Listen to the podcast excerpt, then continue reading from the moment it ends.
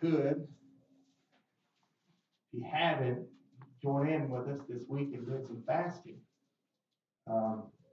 We've been pushing back on some different things, sugars and breads, and this week we're going to get a lot more intense with some things. Of course, me and my wife,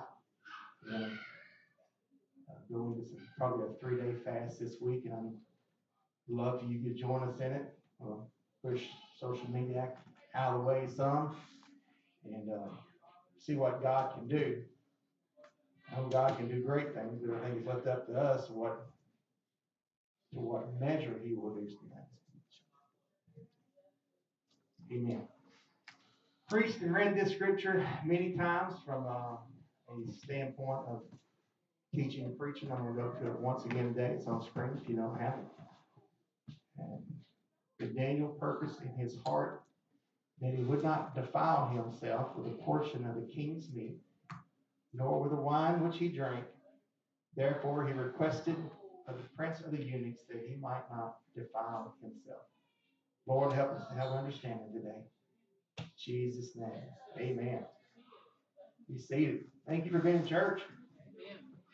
Amen. And those who may be joining live stream, thank you for joining. Please like and share this. I think I have something the world needs to hear today. So, Daniel he's one of my favorite people in the Word of the Lord. Maybe it's because my mom named me after him. I don't know. But seriously, he is one of my favorite characters in the Bible because he was a man of integrity, a man of character. The verse that I read today, he was a man who had purpose. And we have a lot of people who seem like doesn't have a lot of purpose in their life. You slow down, do a little digging today, and try to help whoever may hear this or those that's here today. But Daniel, don't know how old he was. Maybe they do. I just haven't searched it out. When he was actually brought into Babylon, he had been ripped from his sheltered family environment, and all of a sudden he found himself into the chaos and the confusion of the Babylonian people. Most likely his family was wealthy. Perhaps he even was connected to royalty, according to Daniel 1:6. When you look at the verses talking about King Jehoiakim being part of the eunuchs of that, he possibly was from a very wealthy family or very connected to the king himself. But it seemed now that we found Daniel alone, except for a handful of his fellow captives. We don't know if they was friends before this or they became friends in the transition of bringing them captives, Shadrach, Meshach, and Abednego. I've always found it interesting that Daniel was given another name, Belshazzar, and so was Shadrach, Meshach, and Abednego. We go by their Babylonian names. We call them Shadrach, Meshach, and Abednego. That's their Babylonian names. But Daniel, we go by his Hebrew names. It's always been interesting to me. To be honest with you, I couldn't stand here and tell you what Shadrach, Meshach, and Abednego's Hebrew name is. But I know it by the Babylonian name. But Daniel's a different story. It's like he did not embrace that name, maybe like they did. But see, the Babylonians, they had a plan. They wanted to brainwash and reprogram all these children of Israel that they brought in captive. And like all the captives, the Babylonians had brought back, where they had conquered their lands, they wanted to re-educate them. And Daniel, they was trying to re-educate him. And this was designed, they wanted to break any mental resistance, and get them to conform to the way of thinking of the Babylonian way. And that Babylonian way was a self-centered worldview. It was a brainwashing program is what they was trying to put them through. And based on these scriptures, I just read verse 7, but verse 8, but if we backed up and read Daniel 1-8, we would see that there was kind of a 3-step process that they wanted to, with these people, that they wanted them to no longer think as a Hebrew, but they wanted them to be a Babylonian. That's what their goal was. And we see in these first 7 verses, in Daniel chapter 1, that they wanted to crush their spirit. They were eunuchs. So if you don't know what a eunuch was, basically, in short, they took their manhood from them. They castrated them. So they crushed their spirit. They wanted to distort their affections. And they wanted to alter their identity with a name change. Does that sound familiar to where we are in today? Amen. It's exactly what they want to do right now. The world system, the Antichrist system right now that's in place in our world, whether it be in America or just everywhere, we see these same tactics. They're still very much in use today as a system of this governing world that we live in. It tries to fit us into its mold. But then we read verse 8, my text today, which is the opening text of Daniel, opening text where Daniel said, Daniel purposed in his heart that he would not defile himself with a portion of the king's meat, nor with the wine which he drank. So he requested them that he might not defile himself. He said, look, knowing the consequences, knowing what it could cost him, Brother Eddie, he said, look, I'm not going to eat this king's meat and drink his wine. He purposed in his heart. Daniel purposed in his heart. Daniel lived under a dictatorship democracy. But Daniel purposed in his heart. Daniel was told to eat the king's meat and to drink the king's wine. But Daniel purposed in his heart. Daniel was told to bow down to their idols. But Daniel purposed in his heart. Yeah. Daniel was told at one point that he couldn't even pray to his God for 30 days. He only had to make petitions only to the king, but not to his God. But Daniel purposed in his heart, and with conviction in his soul, he went to them windows and opened them up towards Jerusalem, and 3 times a day he prayed anyway. Daniel purposed in his heart that even if it meant being thrown into a den of hungry lions, I will not be brainwashed by your Babylonian ways. He was convinced in his spirit. He was purposed. And Daniel did this because Daniel had something that I want to talk about today. Daniel had godly convictions. And that today is my subject. Is just simply godly conviction. All right? So, I'm bothered by many of the Christians' response to the current events of our nation. I'm really bothered. I'll let you have some on social media. They may be watching this morning. I hope you are. That America is doomed. It's going to get bad. What in the world are we going to do now? Doesn't matter which side of the political agenda we are on. All these things that I just said may be the case. But it may not be the case. America may not be doomed. America, it may not get bad. And that may be the case or may not. If I'm guessing, with the direction that's already been taken in less than a week, it's going to get worse. But regardless of who is in charge of this nation's government, the government is still on Jesus' shoulders. According to Isaiah 9:6, it doesn't matter who is the president. It doesn't matter who's in Congress. What really matters is who is above them. The government is still on his shoulders. I don't want to live in a socialist or communist country.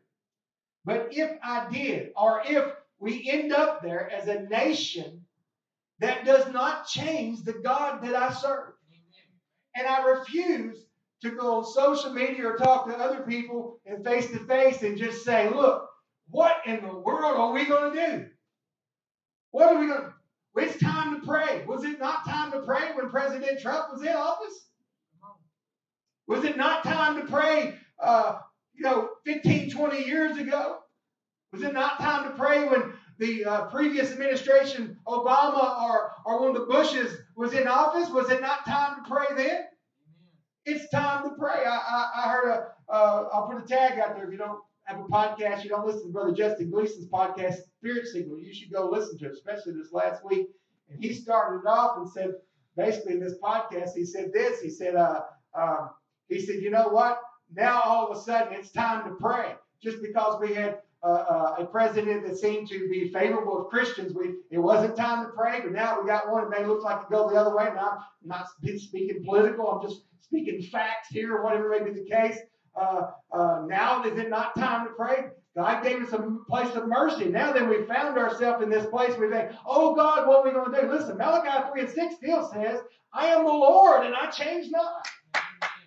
Hebrews 13:8 says, Jesus Christ is the same yesterday, today, and forever. God does not change, but us as people change.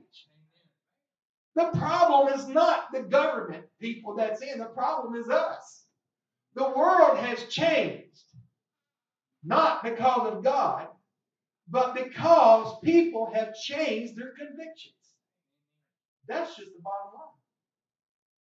We as a people have let the Antichrist spirit of the end time we live in crush our spirit, distort our affections, and alter our identity of who we really are. The same thing that happened to the children of Israel when Babylon came in and captured Daniel and them is the same thing that's going on right now. That same Antichrist, this is before Christ was even born, because it's the same spirit from the beginning. It's the devil trying to crush our spirit, distort our affections, and alter our identity of who we really are. And if we're not careful, it will happen to us too. And it has happened to a lot of people. How do I know that? Too many empty seats here today. A lot more comfortable sitting home watching on Facebook or not watching at all, or just not go. We have a lack of godly convictions in the hour that we're living in. And what scares me, Brother David, is we're going to have to get some godly convictions or we're not going to get out of this thing. Not saved. Matthew 24:24, Jesus said, there shall arise false Christs and false prophets, and shall show great signs and wonders so much that if it were possible, they would deceive the very elect. But then he went on to say, but he that endureth to the end, the same shall be saved. So I want to help us navigate through this end time that we're living in. And I believe with all my heart, we are in the end time. You folks that's out here with me, you are... just like I am, the fact that we're getting older and time goes so fast. I look back and think, how in the world did I get to 50? It went so fast. Boss said one day this week, we was talking about time and how, you know, we're already almost in January, this last week of January. He said, he was told it like this. He said that the months get short. The days are long, but the months are short. One person said it this way, the closer you get to the end of life, the faster it gets. It's kind of like a roll of toilet paper. The closer you get to the end of it, the faster it goes. So time is going fast. So even if it's 10 years till Jesus comes, honestly, if it's 20, what is that? Yeah. I want to help us today. I want to help us return to something that we need in this crazy time that we're living in. It's called godly convictions. I want to do that with this amazing man, Daniel. He is a man of great purpose, and his great purpose comes from his great conviction. What is a conviction? A conviction is a firmly held belief that an individual is certain about. It is something you're so certain about. It is something in your heart that nobody is going to change you. And I will be honest with you. I believe this is why we have so many people in the church that have a hard time keeping their head above water spiritually. People are not convinced that this living for God thing is the most important thing in this life we live. That's why there's empty seats across our nation in churches. That's why... I'll get into it a little bit more in a minute, but that's why when we first come out of the pandemic, the church filled up. Everybody's, oh, God, fix and come back. But now that we relax back into it, it's like, oh, I'm okay. I don't have to worry about it. Why is that? It's because it's a lack of conviction. People are just not convinced that this living for God is the most important thing in this life that we live. People are governed more by their feelings and not by the Word of God. And that's where convictions really come from.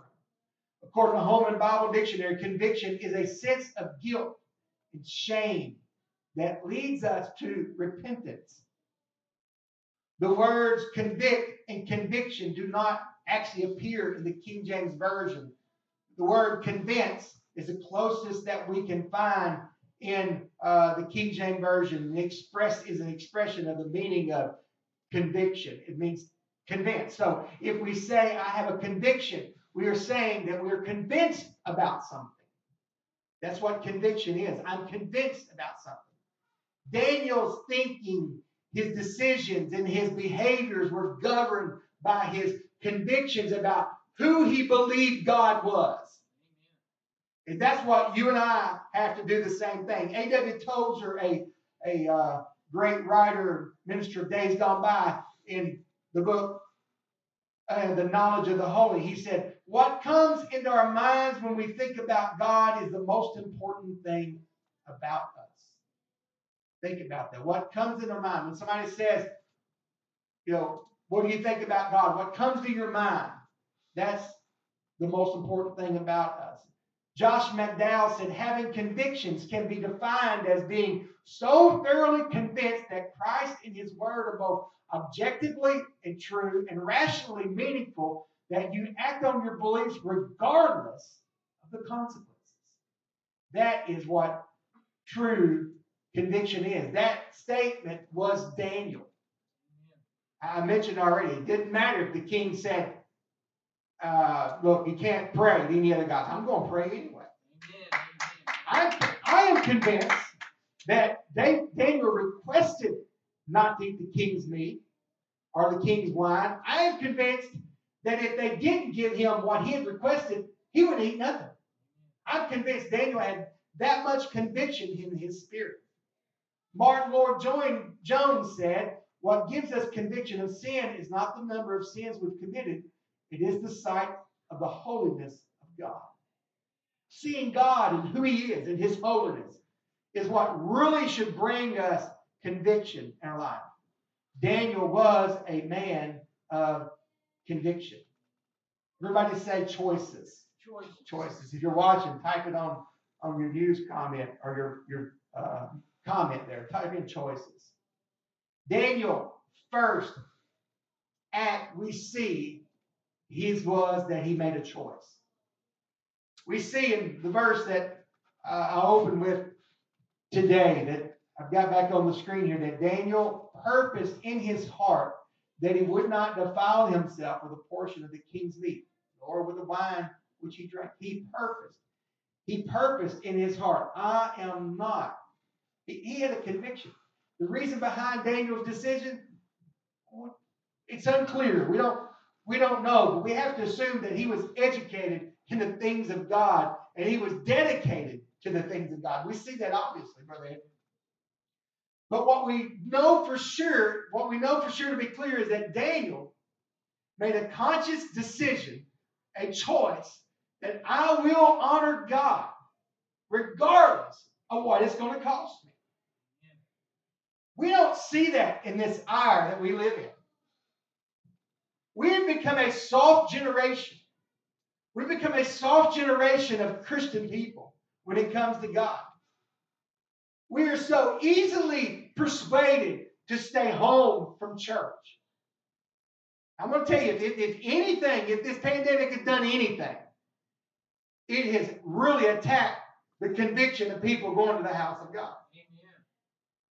Because I know growing up, unless I was running high fever, you're going to the house of God. Amen. And a lot of times if you have a high fever, we're going to go. You're going to go to the altar. We're going to pray for you. Amen.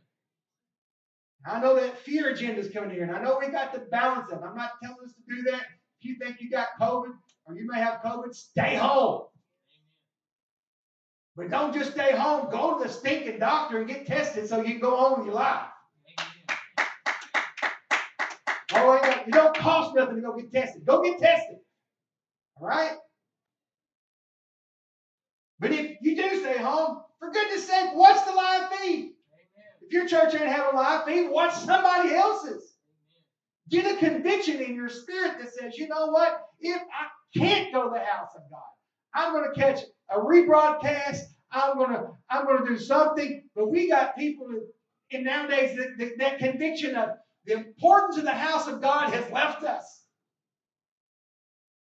We find it so easy not to pray every day. Them old timers, they would pray through, is what they call it. We just pray our little blessed prayers and we go on about this. No, they pray through. They make sure every day I'm going to pray through. What does that mean? I'm praying through the junk in my mind. I'm praying through the garbage I'm dealing with. I'm praying through this stuff to where I can get a breakthrough because I got to make it through the day. It's a conviction. But now then, first thing we do, we get up and we check our phones. We check our notifications. We check the news broadcasts. We check the weather. The old timers, when they woke up, the first thing they done was check their spirit with God. It's conviction down deep inside of them. And we'll lose that, Brother Eddie. It's so easy to waver away from the things of God and be such a wavering. It's so easy to pick up the phone or the newspaper or something else and not read our Bible. I wish to God somebody would get a conviction, a godly conviction in their heart that says, I'm going to read my Bible. I don't care if I'm about to die and I can't make it. It went back when we ended up canceling Sundays. I broke a finger out on Sunday night and I was kind of worried. I didn't really think I had the virus, but we didn't take no chances. We went and called service off and went to the doctor that day. I was so sick. I ran 103 fever for like 48 hours straight. Nothing would get it down. But Brother Eddie, I finally at one point before Sunday evening was over, I have got to read my Bible. I cannot remember the last time I did not read my Bible. Why? There's something on the inside of me that says I've got to pick my Bible up. I've got to read it. We find it so easy to follow the trends of the world. Because of lack of godly conviction. It's so easy to, everybody else is doing this, so I'm going to do it. I'll get into some of that here in a second. But it seems like it's so easy for us to do that stuff.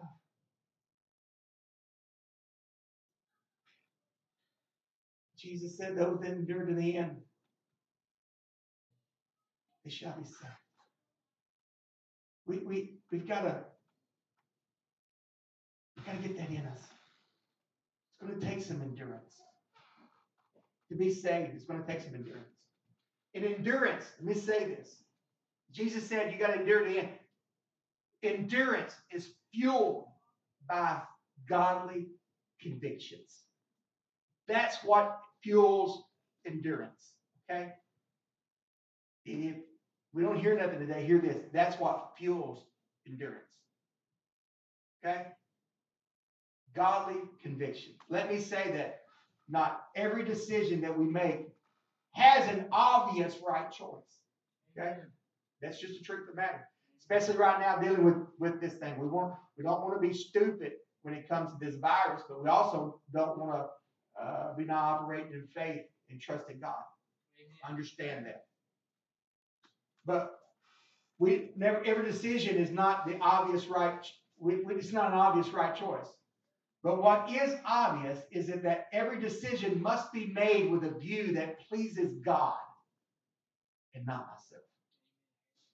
This is where godly conviction comes in. This demonstrates living according to a God-centered view and not a world-centered view. This is where the difference is that we're running into right now. We have people that does not have godly convictions. They just have worldly convictions. And they're so vastly different. And our convictions about him, Jesus, it must be derived from his word, from God's word, from this book. It has to be from this book. Amen. And it cannot be from our imaginations or what we think. It has to be. We must frame every action that we take. We must frame every choice that we make. Every thought that we have must be framed into a God-centered view. And no matter what trial No matter what adversity that we face, Jesus must always, always, always come first. Always come first. No matter what decision I'm making, from what I get up and put on in the morning and walk out the door, would this be pleasing to God? To my response to a text message, to my response to a Facebook post or a post that I may make on Facebook, or my response to my boss cussing me out. Everything must be framed in the response of how God views that. Always. I'm going to break this down and bring us to an understanding of these godly convictions. I probably will continue talking about this some next week, but 2 Corinthians 7, 9 through 10 talks about this. It's Paul talking to the Corinthian church. He said, now I rejoice not that you were made sorry. Rejoice not that you were made sorry, but that you sorrowed to repentance.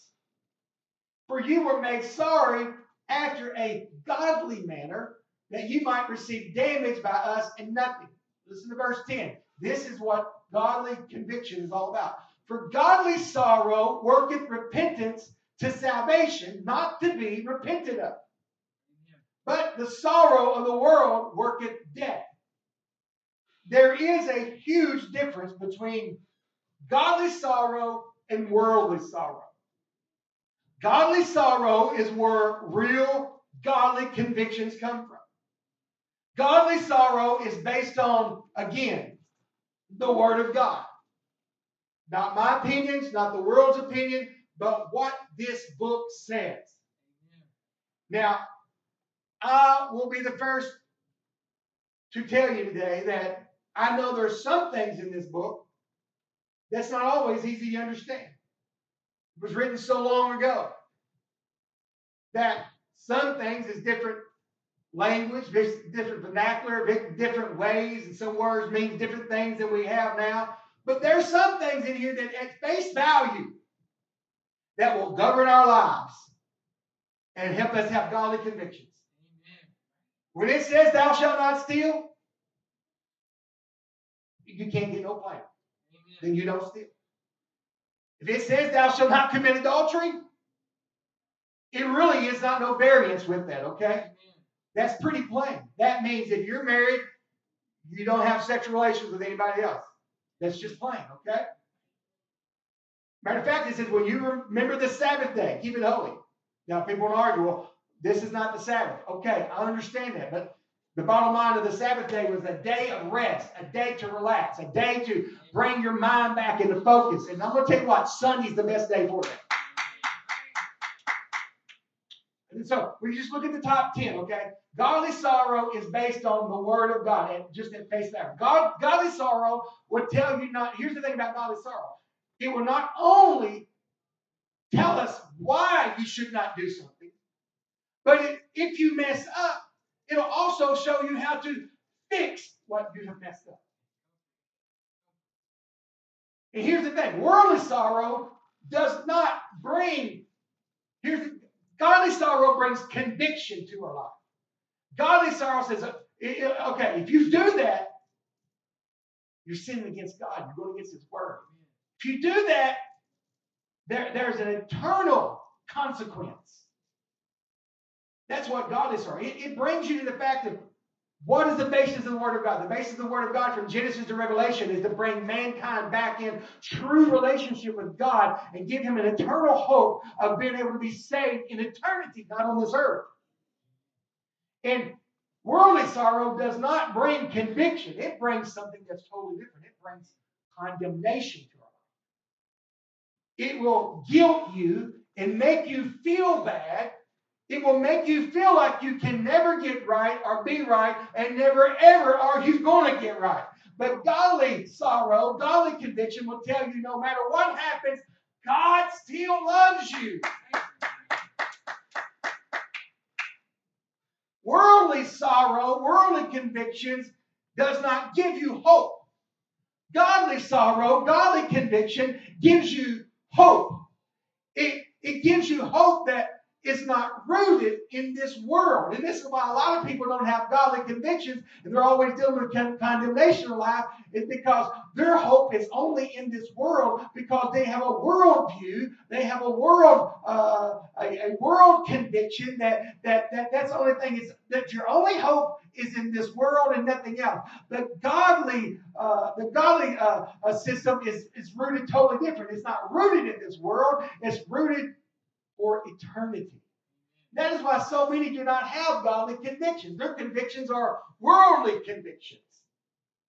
Their convictions are rooted to this world and the things of this world. This world gives you no hope. So it doesn't matter if you do it or not. That's that. That's why we have a lot of people say, well, I got a conviction to go to church, but they don't come. No, you don't. You've got a worldly conviction. Because a worldly conviction says, oh, it doesn't matter when you go to church or not. You don't have to go to church. The worldly conviction says, well, you don't have to pray every day. After all, God loves you no matter what. He does love you. He is your Savior. He is giving us grace and mercy, but that same God is also going to be our judge one of these days. When this world that has no hope is over, time as we know it is not here no more, then we're going to face that same God that is now our judge. That's not going to base us on this worldly conviction, but we're going to be judged based on these godly convictions. And when we have a godly conviction, it doesn't matter what will happen to you in this world. Because you're not living for this world. You're living for heaven. And this is what the Antichrist spirit that's out there right now is attacking that mindset of Christianity, where it's trying its best to strip us down and change our affections right now. I mean, already this week we've had some things in the United States that's been broken, where all of a sudden now that the transgender can go back into the bathrooms of whatever, and we're breaking down that where it's messing with the affections and all this stuff. I know I'll get put in jail one of these days for this, and that's okay. I'll go to jail for it. If Daniel can go to the lion's den for what he believed, this Daniel, praise the Lord, I don't care to go to jail for preaching the word of God and having a godly conviction that says, thus said the word of God, because if I don't stand up and do it, Brother Eddie, who is? To make us understand it better. This is why when Potiphar, we remember Joseph, when Joseph, his 10 brothers cast him in the pit because they didn't like Joseph. He was a favorite of the dad. They cast him in the pit, and then they sold him to the Ishmaelites, and the Ishmaelites sold him to Potiphar in Egypt. And all of a sudden, because of who Joseph was, he was a man of conviction. He was a man of integrity. He was a man that his word was true, and he trusted God no matter what. And because of that, he rose in the ranks of Potiphar's house, when all of a sudden he had access to the house. But evidently, Joseph was also a fine-looking man. Because Potiphar's wife, she was so honored, he doesn't give it her name. Potiphar's wife tried her best to coax Joseph to sleep with him. But what? I talked about adultery just a second ago. Joseph's like, I'm not married, but that's your husband. I'm not going to be with him. Everything in this house, he's giving me access to, but you, because you're his, not mine.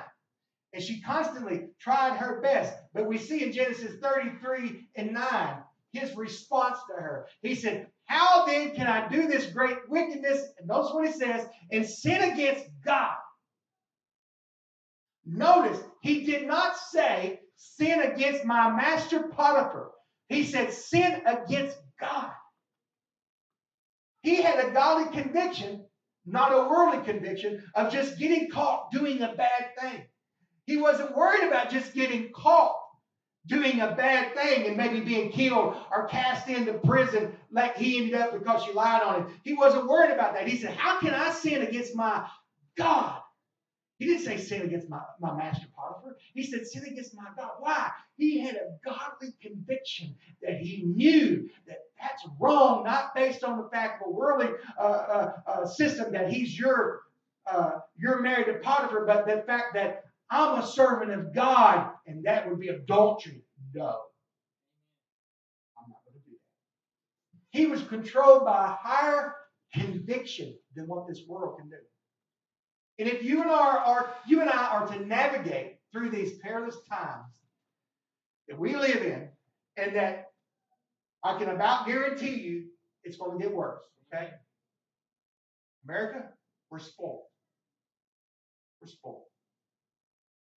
We've enjoyed a few years of some religious freedoms that we've not had in a while.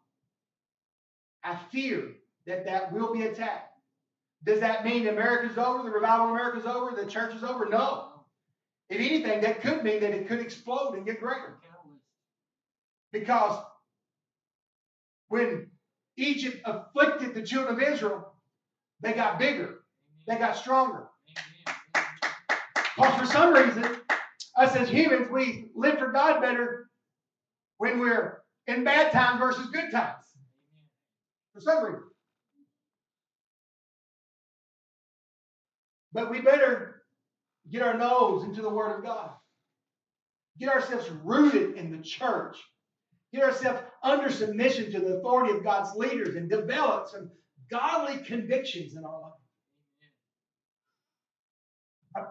Let me say this.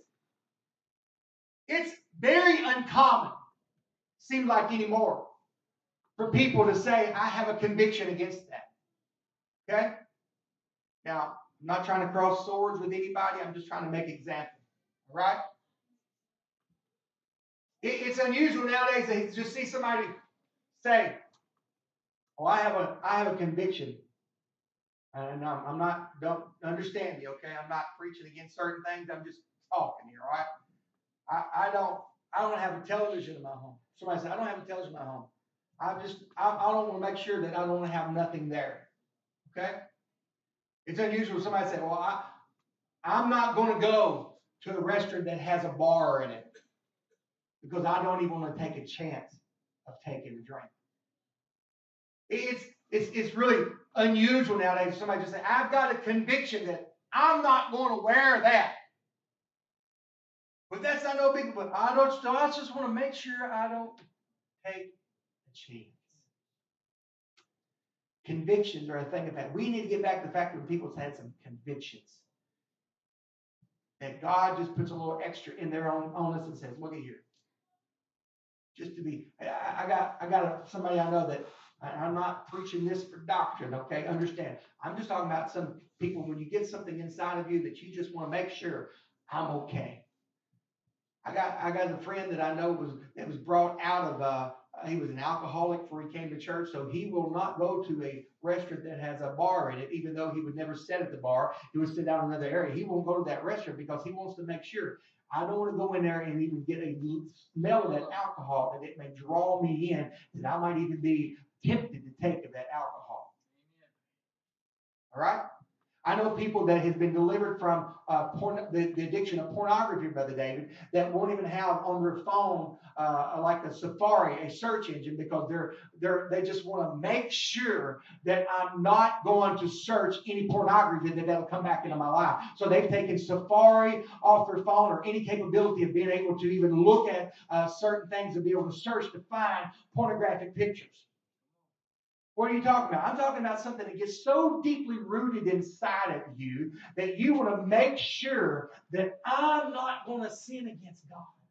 This is what I'm talking about. Hebrews 13 and 18. Listen to this.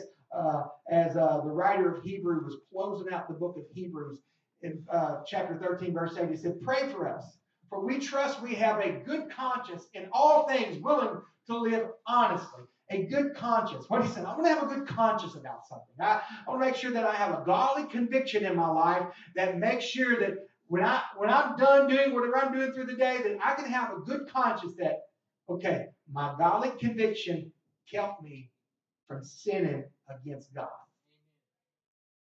Here's the thing that scares me to death right now.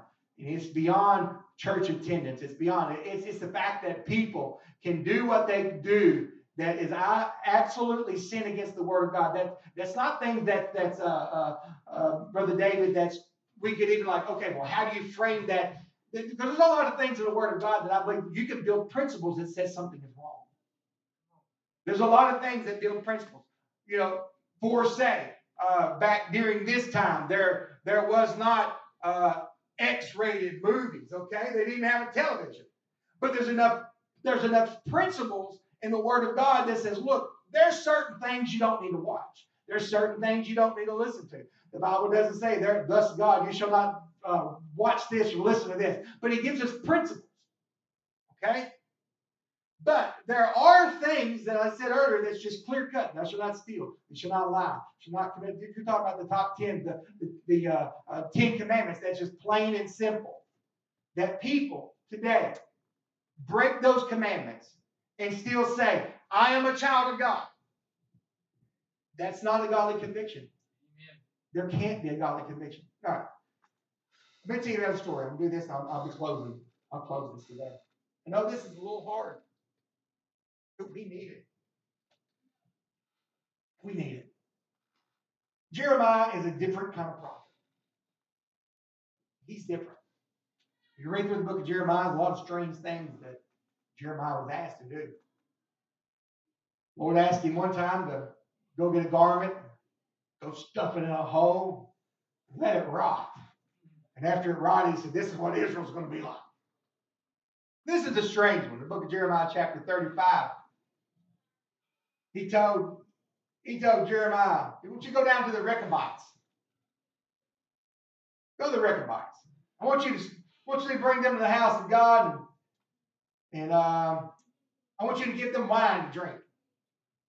So he gathered them all together. He brought them to the house of God, brought them to the place, he got a meal already prepared for these Rechabites and brought them in there. And the Bible says in Jeremiah chapter 35 and verse 5, he said, I set before the sons of the house of Rechabites a pot full of wine and cups. And I said to them, drink ye wine. Verse 6 is this amazing scripture that we can learn a lot from. You see the Rechabites as they looked across that table. Maybe they had brought in whatever other stuff they was going to eat, and they was enjoying their meal, but all of a sudden they brought out the wine, and Jeremiah sets it out, or whoever he had sets it out, and now he says, drink the wine. Verse 6 is an amazing verse. The Rechabites said this. They said, we will drink no wine. For Jonadab, the son of Rechab, our father commanded us, saying, you shall not drink no wine, neither ye nor your sons forever. They refused to drink the wine, even though it was set before them. Now, it is a strange story. You wonder, did Jeremiah know this? I would guess he probably maybe did. And the Lord done this on purpose to make a point to Israel, saying, look, we brought them in there and said, want you to drink the wine? And they say, no. But the children of Israel were doing things that they knew that their father said not to do. At face value, this seems to be a very weird story, but God was trying to send a message through Jeremiah the prophet by using the convictions of the Rechabites to tell them, Israel, you've forgotten your convictions. You need to be like the Rechabites. And you need to have a conviction in your spirit that says there's just some things I won't do. And we can't be drunk on this world's wine. We need to remember the Rechabites, how they cleave to their father's convictions and get convictions, some godly convictions in our lives. Brother David, this is my fear. I'm going to be honest with you. The book of Revelation is such a mystery to me. I've read through it multiple times. I've read through the Bible 20 times, and I've read through Revelation more than that. One time I read it and think, okay, the Lord's going to come back at the end of the tribulation. I can read one time and think, oh, he's going to come back before the tribulation, or he's going to come back somewhere in the middle of it. Regardless, he's coming back. Amen. If I have a vote, I'm going to say, Lord, come back before the tribulation. If that's the case, that means it could be any moment. There's nothing else that needs to be fulfilled. The only thing that needs to be fulfilled for Jesus to come back, according to the pre-tribulation thinking, is the only thing left is for Jesus to come back. That's just all it is to it. If I have a vote, that's my vote. Come, Lord, now. I'm not going to tell you that I know which. All I know is there's some smarter men than I that say that's the way it's going to be. I don't know. And there's some smarter men that I know that says it's going to be the other way. All I know is we better be ready. But what I do know is this. The closer it gets, the harder it's going to get for somebody. That's been proved in my 15 years of pastoring. It's a lot harder to get people to church now than it was 10 years ago. Used to, you could preach hellfire, brimstone messages about hell. People would run to the altar. Literally had people tell me, don't you talk about the end time, I'm going to go out the door. It's not the right response. We should be running to an altar. But the truth of the matter is, the farther we get, we're going to have to get some godly convictions because they're going to test us. Jesus said, don't take no thought when they bring you up before the council. What you're going to say, because the Holy Ghost is going to tell you what to say. I'm going to tell you what, if you don't have that Holy Ghost living in you, you don't have that Word of God inside of you, you're going to worry about what you're going to say. You're going to fold. Oh, I'll take the mark. Or I'll deny Jesus. Or, how do you know that, look? All right now, I'm not trying to be controversial with anything. But look how easy people folded in 2020. Amen. And still now. Listen, I'm going to do what it takes for us to have church from now on. We've got to make sure we wear a mask the whole entire time, and we make sure everybody's spaced out. We've got to have 10 services in one day to make sure that everybody can have the house, be in the house of God. We're going to have church. And to be honest, we probably need to be a little more particular with some things. That's beside the point at this moment. I'm just saying we have got to do something. Because here's the thing. You hear some of these old, there's a book called the Fox Book of Martyrs. I haven't read it, and I've read excerpts from it, and I've heard people preach from it. But Brother Eddie, you imagine being strapped to a pole with a fire, a bunch of wood under you, ready. He said, now you deny God. You deny him, or we're going to set you on fire. If you don't got some godly convictions, you know what you're going to do? You're going to say, okay, I deny him. Well, there's some men and women that didn't. It was, I want to think it was William Tinsdale that was burned at the stake for translating this word of God into our English version of where we can read it now. We take it so for granted, this word of God, but that man was burned at the stake for translating it into English to where we can read it. That's a godly conviction that this word matters.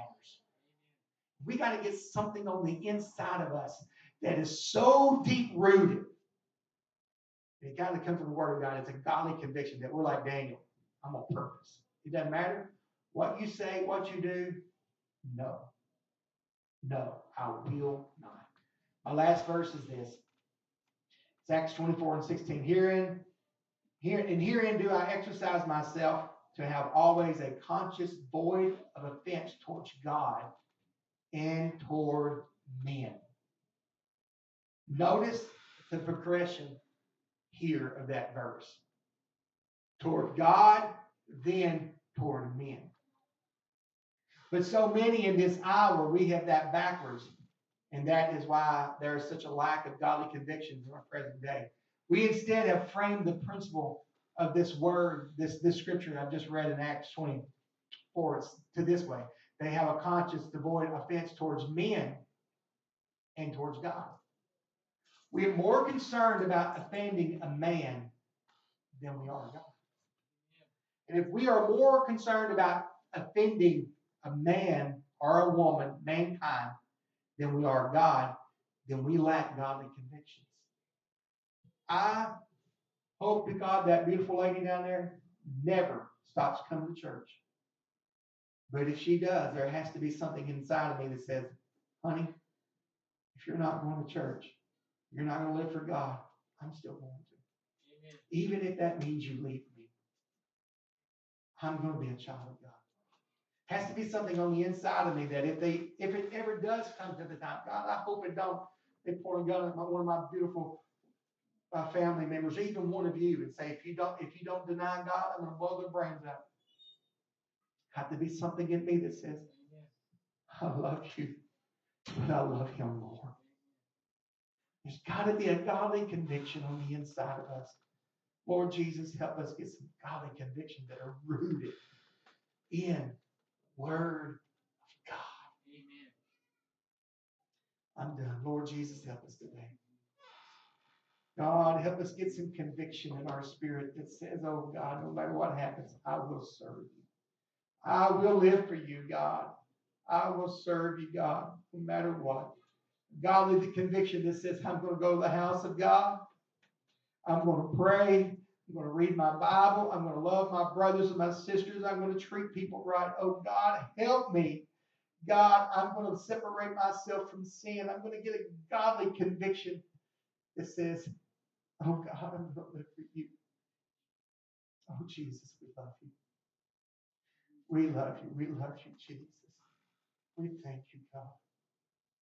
Lord, you're wonderful. Oh, come on. Let's just love him. I'm done today. If you need to take a break, go ahead. If you need to come to this altar and pray something, that's fine. But I'm challenging us to get a godly conviction. Take a break. We'll get the rest of our service going here shortly. Love you guys.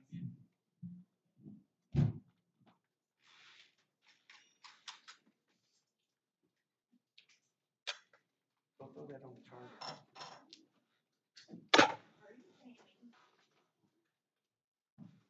Oh, God. Damn, there it is.